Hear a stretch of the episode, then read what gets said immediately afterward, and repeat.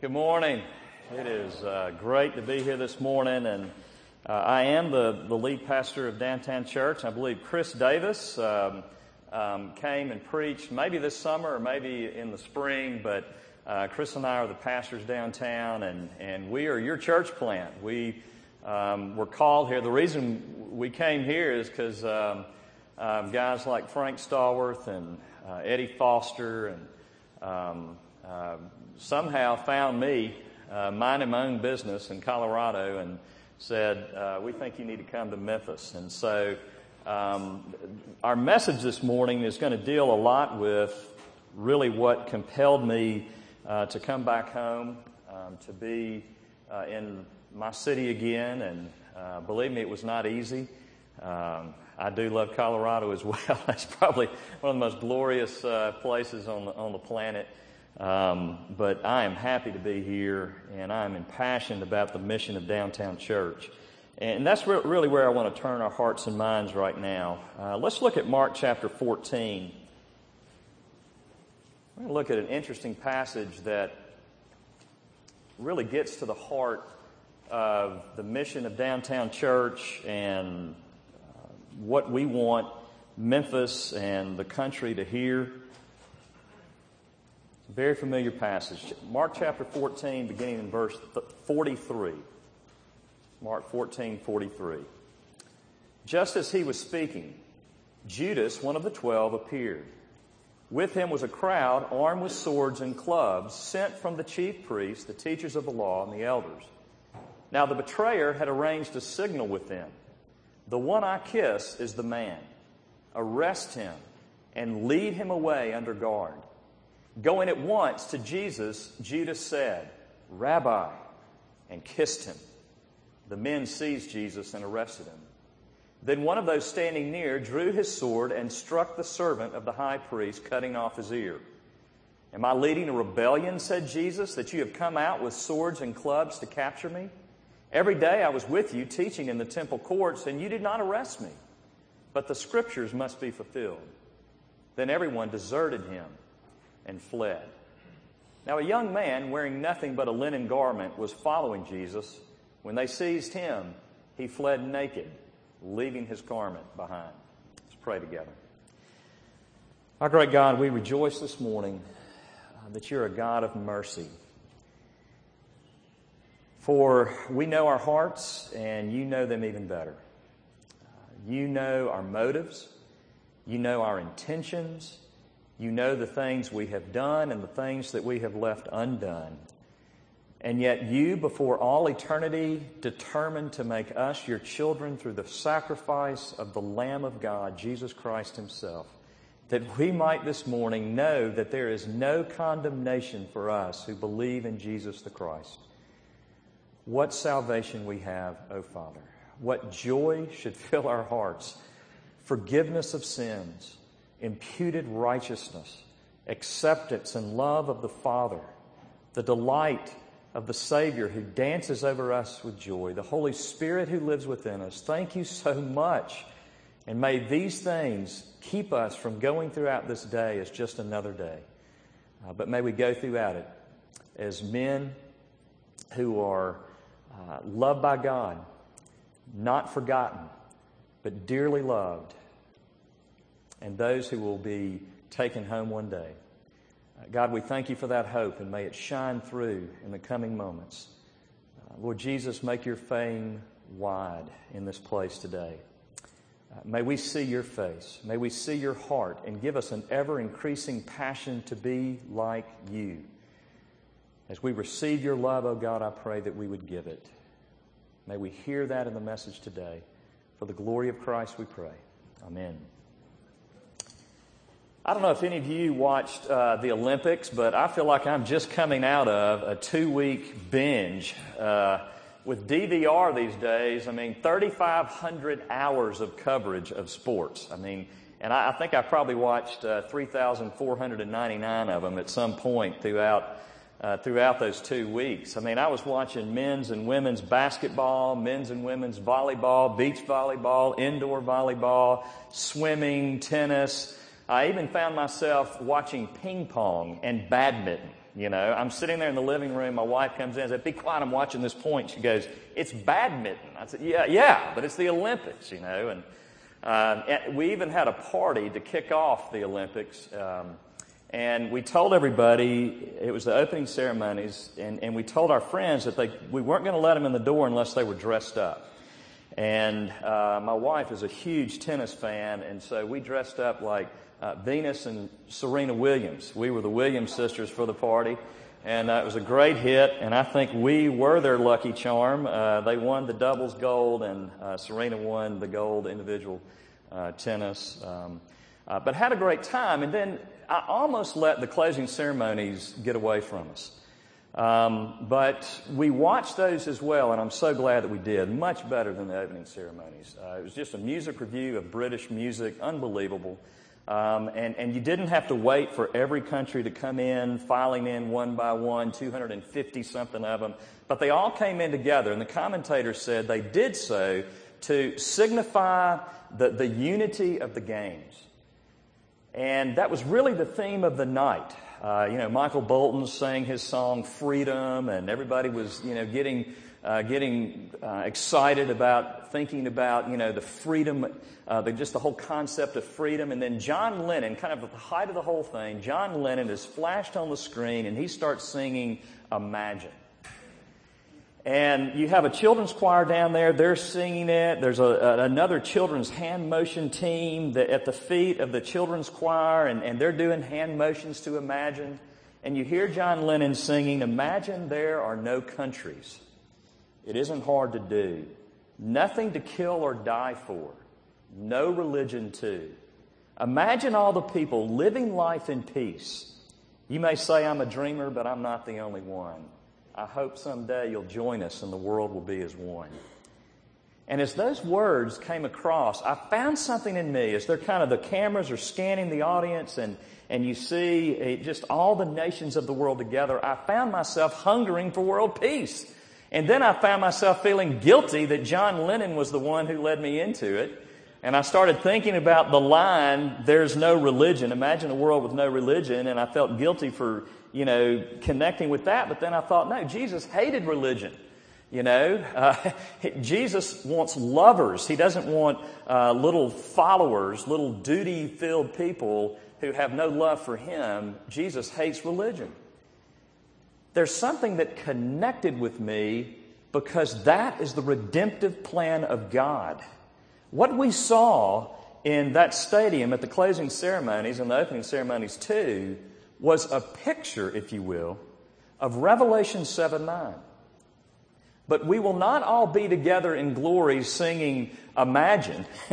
we will be singing, Holy, holy, holy is the Lord God Almighty. Worthy is the Lamb who was slain from all creation.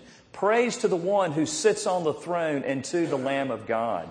We will all be united, every tribe, every language, every nation, singing one chorus, and that is to the praise and the glory of Father, Son, and Holy Spirit. And I thought, how sad that I had to see that in the Olympics to be, um, you know, to be led to that in the closing ceremonies of the Olympics. Why am I not led to that in the church of Jesus Christ, even right here in Memphis.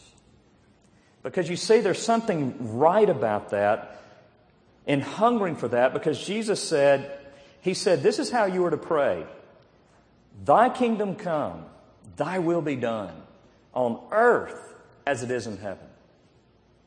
Jesus didn't just suggest, but He commanded us to pray that what is the life of heaven would be the life of this earth. Unbelievable. We are to be longing right here in Memphis, Tennessee, for Memphis to be like the kingdom of God. And at the very height where Jesus is moving everything is for there to be a community, a radical community, in which there's no distinction, no, no levels of superiority or hierarchy, but this radical community of um, men and women, boys and girls who are loving each other regardless of race, Jew and Gentile race, regardless of class, slave and free. regardless of gender, male and female. That is the hope and the power of the gospel. And, dear friends, we need it. We desperately need it. Um, I was reading an article recently, and it was reporting on a study that a, a man by the name of Myron Orfield um, produced. And he is the director of the Institute of Metropolitan Opportunity at the University of Minnesota Law School. And what he found in this study is that, you know, we've all heard and we all know that the cities um, are diverse. If you've heard Tim Keller speak, I mean, that's, that's kind of his thing, and you got to love the city. But what's happening, the effect of the city is moving out into the suburbs. And the fastest growing areas of diversity today are the suburbs. Uh, listen to, to some of his findings. He, he said this country is really changing. The report shows that the number of diverse suburbs in the nation's 50 largest metro areas increased to 1,376 in 2010, a 37% jump since 2000.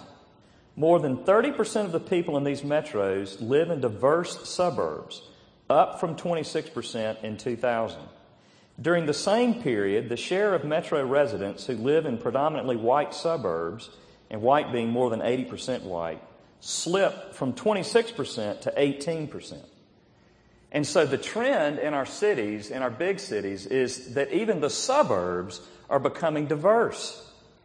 But what is, what is happening though is that the church is not. And here's the problem. The church is to be a culture changer. The church is not to be lagging behind the culture. The church is to be leading and influencing and impacting the culture. We're the ones to be showing the world how to live. And yet, unfortunately, the world is not showing us how to live, but at least they're modeling, in some sense, even in the suburbs, what the kingdom of God should look like.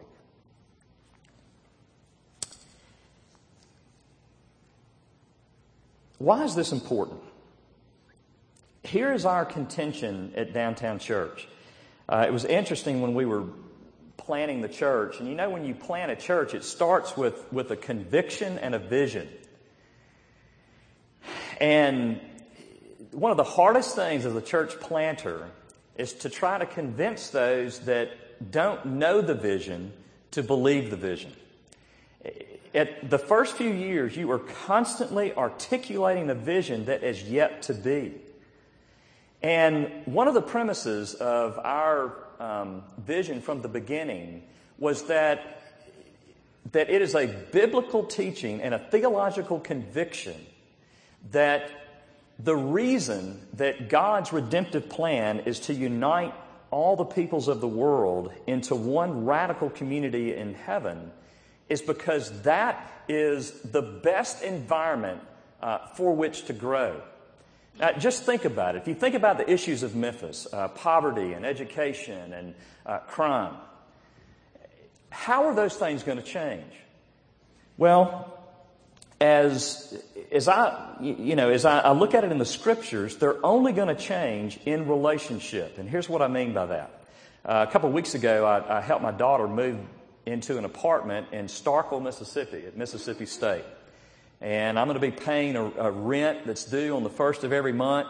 Um, um, you know, tuition is due, I think, by, by the deadline's like October 1st or something like that. Um, I am doing our financial planning. I'm realizing the kind of sacrifices we're going to have to make for her to go into her sophomore year. And yet, I'm not sitting her down constantly saying, honey, do you know how much this is costing me? You know, when we went down there, I didn't say, honey, I just spent $80 in gas driving your furniture down here. I've spent, I could have been at home, you know. I didn't do that. Why? Because she's my daughter. See, I sacrifice, and I don't even know I'm sacrificing because I love her. I know that my sacrifice is going to bring her life. Now, what is the very center of the gospel life? Love your neighbor as yourself. I mean, love your neighbors, you love your children. Do you see the power of the gospel if we would but do that? Man, I want you to see that this is the hope of any city, especially Memphis. When the church begins to love her neighbor as herself, the city will change. We are the answer to Memphis, Tennessee, right here. And that's what I want us to see this morning. How can we get into that? How can we, how can we think more clearly about that? I believe this passage tells us. And what we've got to understand is we've got to do a paradigm shift, and we need to understand the first thing that pops out to me in this passage is this whole idea of the foolishness of Jesus' upside down kingdom. The absolute ridiculous foolishness of his kingdom. Joseph and Mandy Inger, many of you in this room know them. They were going here until we stole them away down to downtown church. They actually were living downtown, now they live in Midtown. Joseph and Mandy have an interesting story. Joseph uh, spent six years in the Air Force. Uh, if anybody in here saw the movie The Hurt Locker, amazing movie. It's all about um, you know the the guys in the Air Force that defuse bombs, you know roadside bombs and other bombs. Well, that's what Joseph Inger did for six years in the Air Force. He defused bombs. Uh, this guy is level-headed. He does not sweat much under pressure. I promise you. I mean, Joseph uh, he can take pressure. Um, he then went to college and, and uh, majored in finance and minored in, in, economics. He has been working um, a very successful job here in the city as a, I think, a bond portfolio analyst and advisor uh, to banks, I believe. Um, and then Mandy just graduated in May of 2010 with her degree in pharmacy uh, from UT Pharmacy School. And she's been a pharmacist at Kroger for you know, a little over a year. Um, I mean, they're set. They just had their first child. I mean, now's the time they put in all this work. They've invested all this time. Now they can buy the expensive car. They can upsize the house. They can live the life that, that they've been working for. And yet, do you know what they're doing?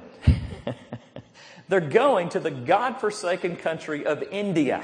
You know, I mean, they couldn't even be missionaries in like London. You know, they're going to India one of the hottest places on the planet, one of the poorest living conditions on the planet. Their mission team that they're going to join just dissolve for the most part. The only ones that are left are the, the leaders of the team. And Joseph and Mandy are going. No, no seminary training, but they're going. He's going to start a bank and, and, and really use that as a platform to help um, small businesses and, and people in India, but also connect relationally that the gospel might rise to the top of the conversation. That's foolish, people. to throw away all that education, to take a one year old son, and you, I'm assuming they're going to have more children. And yet they're going to a part of India that I'd never even heard of, and there's 30 something million people in that part of India. Foolish. Our staff at uh, downtown church, we walked over to um, the National Civil Rights Museum last Tuesday and just spent about three hours together. If you you really need to go, it was my first time to go. I'm really kind of embarrassed to say, uh, but it was my first time to go, and you really need about two hours because you do need to watch the documentary, and then you need to read. Uh, you just walk through and read, and it's a ton of reading. Uh, but extremely well done, extremely impactful. But in the documentary, Billy Kyles, Reverend Billy Kyles, is, um, uh, talks about his good friend, Dr. King. And, you know, he, he talks about the foolishness of Dr. King's life. He said, here's one of the most articulate, brilliant men of our day. He could have been an ambassador. He could have been a professor. He could have just enjoyed a large church. He could have, you know, the largest church uh, in, in, in um, the country. But what, where did you find him? You found him among the poor. You found him risking his life. You found Martin Luther King throwing it all away. He told his friends that he just had this sense that he wasn't going to make it to 40 he was 39 when he was assassinated. It's foolish. A wasted life. Time magazine just came out with, they're calling it a book. It's, it's a magazine. You can get it at Kroger. I bought it here at Kroger in East Memphis uh, this week, but it's a, a special edition on uh, Mother Teresa. Uh, fascinating. I, have been reading it this week, and it, tells her story. I didn't know this, that she felt called to, um, to work among the poor as, as a young teenager. And at the age of 18, um, she left her home and went to Calcutta, India, and she never saw her mother nor her sisters again. Unbelievable. She never married. She never knew the joy of having children and her own family. I mean, how foolish. What a waste. Crazy or courageous? Is it foolish or is it faithful? You see, when, when I come to passages like this, and when I think about what God calls us to in Memphis, I think it sounds so foolish. It's foolish to leave the number one city in the country to live and come back to one of the lowest, you know, the poorest city in the, in the nation. That's foolish. It makes no sense. It's crazy. It's, it's professional suicide, especially if, if this church fails. It is foolish for you. Let's just be honest. It really is. From a worldly standpoint, it is foolish for me to stand before you and say, Christ is calling you to move your life in the direction of people that can do no good for you professionally, who can do little good for you socially. It is foolish for you to invest the time that you could be providing for your families and even maybe risking your own safety for people that are just absolutely going to frustrate you, wear you out. I was watching the Olympics on a Saturday, I guess last, whenever it was, the last couple of weeks. I was so excited. I was, anyway, I was, it had been a busy week. I was so excited just to be on the couch and watching the Olympics. And I got a text from a good friend of mine in our church saying that he had just been evicted. This guy doesn't have a car, doesn't have a job, and I have a choice. I'm going to act like I never got the text, or I didn't get it till like midnight, or I'm going to turn the TV off and I'm going to help my brother. I don't want to live like that. I love to fly fish. I, I love to do things with my family. I love to just simply watch a movie. I don't like to be interrupted constantly. It's foolish.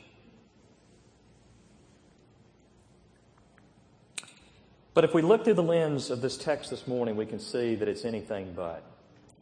What we see is that the kingdom of God makes absolutely no sense. It's not efficient, but it's highly effective. Jesus let a betrayer into his inner circle. Now, go with me here. We have, we're so used to Jesus, Judas. You hear the word Judas, you totally discounting. But do you understand in this passage, the most striking thing about this passage is when he kissed Jesus, we all know what he was doing, but nobody else did but the guards and Jesus. That's why he kissed him. That's why he didn't go up and say, There's the man, there's the man. He walks up and you see this exclamation point. He hugs him, he kisses him, Rabbi. And then he just looks surprised as the men come in. Nobody else knew that what kind of man he was, but Jesus did. And he let him in on his session. He let him be one of his elders. He, John tells us he was an embezzler. Uh, if we look at um, in, in, the Gospel of John, we see that um, when Mary brought a, a, pint of perfume, very expensive perfume, and anointed Jesus, that it was Judas who, who spoke up. And listen, this is John's account. Judas Iscariot, who was later to betray him, objected. Why wasn't this perf- perfume sold and the money given to the poor? It was worth a year's wages. Now, he did not say this because Judas cared about the poor, but because he was a thief as keeper of the money bag, he used to help himself to what was put into it. Do you understand that Jesus allowed for an embezzler not only to be in the inner circle, but to handle the money? Do you know why he could do that? Because he was not driven by money. I want you to think about, maybe if that's all you hear from this sermon, I want you just to think about that and wrestle with that over the next few days. Is there any wisdom in that? Is that not the most foolish thing? I mean, Paul warns us about, you know, wolves in sheep's clothing, and Jesus let a wolf in sheep's clothing in his inner circle to hear everything. No secrets were kept from Judas. Why in the world? I think it's because Jesus wanted the world to know, and he wanted Judas to know that he was willing to be taken advantage of. Said, You can bring whatever scheme you have, but you're not going to defeat the kingdom of God. Are we willing to go into the culture and say, You can use us? You can bring whatever you want to, but we're not going to leave. We're going to keep loving you. You can betray us. You can use us. But we're going to keep loving you. You're not getting rid of us. It made no sense. Is there anything in your life that only makes sense if you're a follower of Jesus? Is your life moving towards someone and it makes absolutely no sense unless the God of the universe has moved toward you and you understand how radical that mission was. I think when we do, we're going to live the foolish life that Jesus lived. But then, secondly, I think we need to see the power of Jesus' upside down kingdom. Not just the foolishness of it, but the power of it.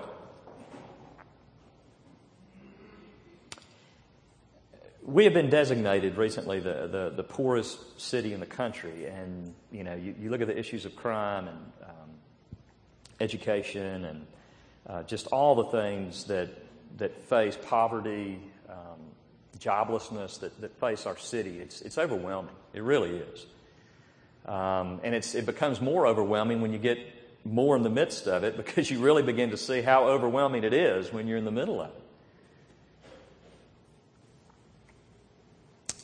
I want to contend, though, that we as a church have got to come together on our tactic. And please hear me, and this is dangerous, especially right here, because we value this. Um, culturally, we value what I'm about to speak against a little bit, okay?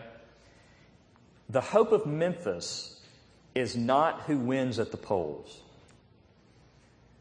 I'm not, please hear me. I'm not saying that's unimportant.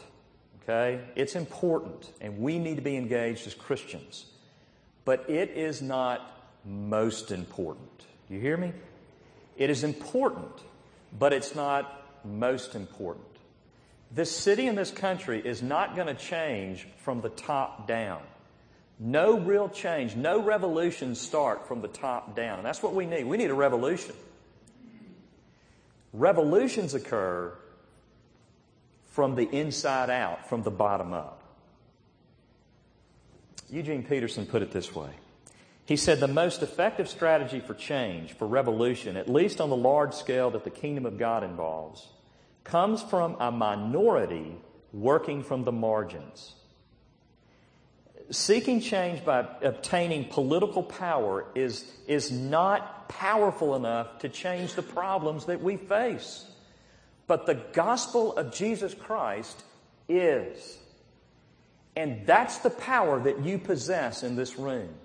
And that's the power that you must lean into. That's where your energies need to go. That's where your hopes need to go. They don't need to go ultimately to a political party. They need to go ultimately, and hear that, ultimately and primarily to the kingdom of God and to the principles that govern the kingdom of God. Let me lay this out for us. We have a man in our church who has lived a life of crime. he was a drug runner, a drug dealer. Um, he was busted because um, our, our, police force uh, did a, an undercover sting. They, they got a, a, policeman to go inside and to win the trust of our, our man in our church. And one night, they were out running drugs, and all of a sudden, the police descend on them and arrest them all. Um, and he finds out the guy that he had let in the circle was um, an undercover officer. Well, he um, uh, arrested, convicted, sent to prison. He got out. He was on parole. Uh, about a month ago, I think maybe uh, six weeks ago, he was arrested again for probation uh, violation.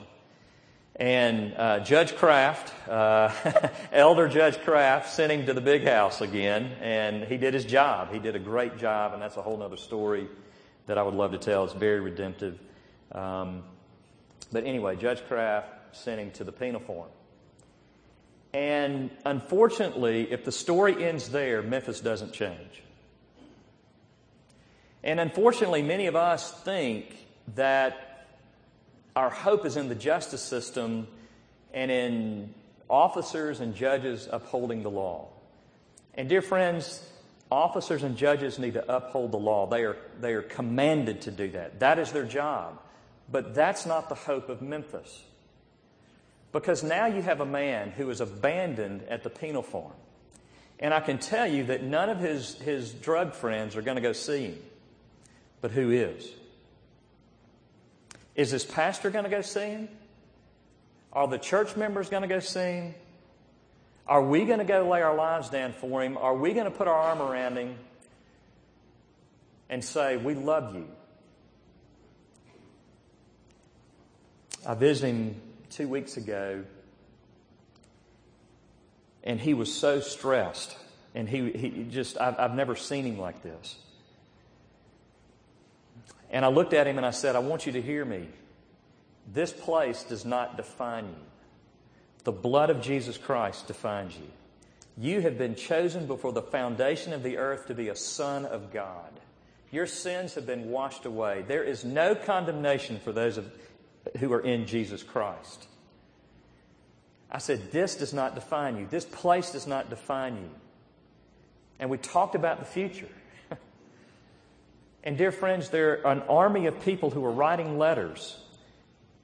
And when he gets out, there, there are people taking care of his girlfriend and his children. And when he gets out, there is hope for something to change.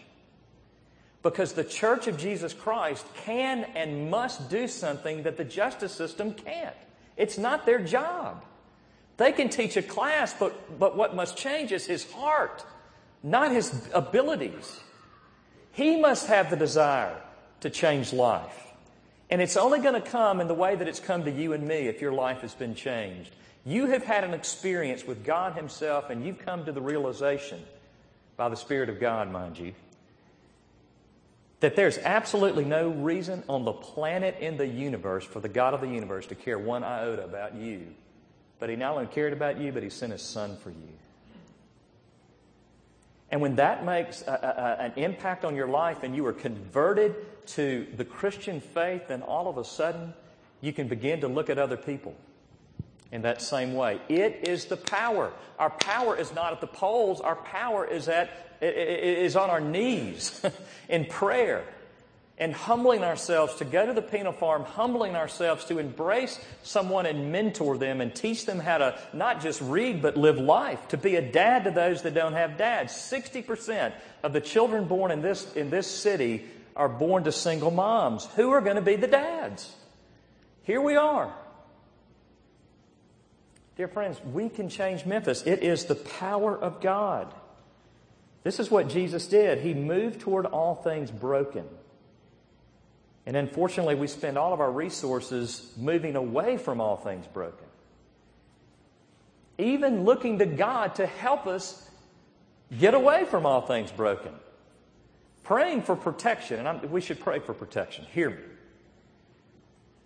But Jesus gave his life he died for this thing. and He calls us to the same. Why? Because those who die in Christ don't really die. They kill us, but we live. So we shouldn't hold on to our life. We have a better wealth. We have a 401k. It's in glory and it ain't going nowhere. Nobody can take it away from us. So we can give. And it is the power of God to change. And then, thirdly and finally, we need to see the struggle of the upside down kingdom of God. This ain't easy stuff, and we see it in our passage. Um, during our time last week, and it's so fresh on my mind, it's probably where these illustrations are coming from, but I was reminded, and I've done a lot of reading on Martin Luther King Jr.'s um, nonviolent approach. And, and I know Gandhi had a huge influence on it, uh, but the, the scriptures did as well.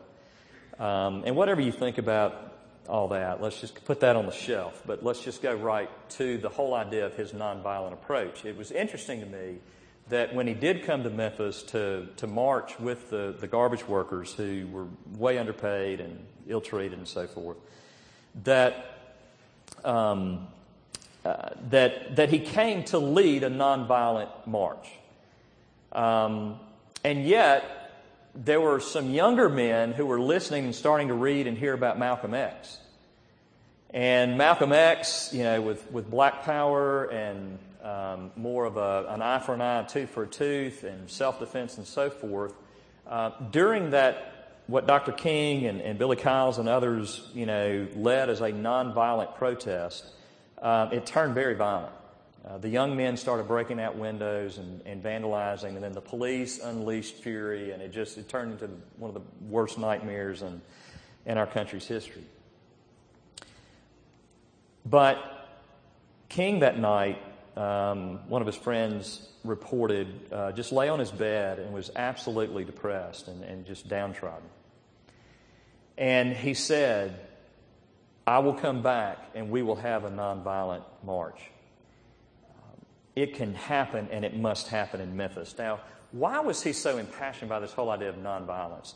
It's because, it, it wasn't because he was a sissy, it, it wasn't because he was weak. It was because he had determined in his mind that was the best way to win the fight.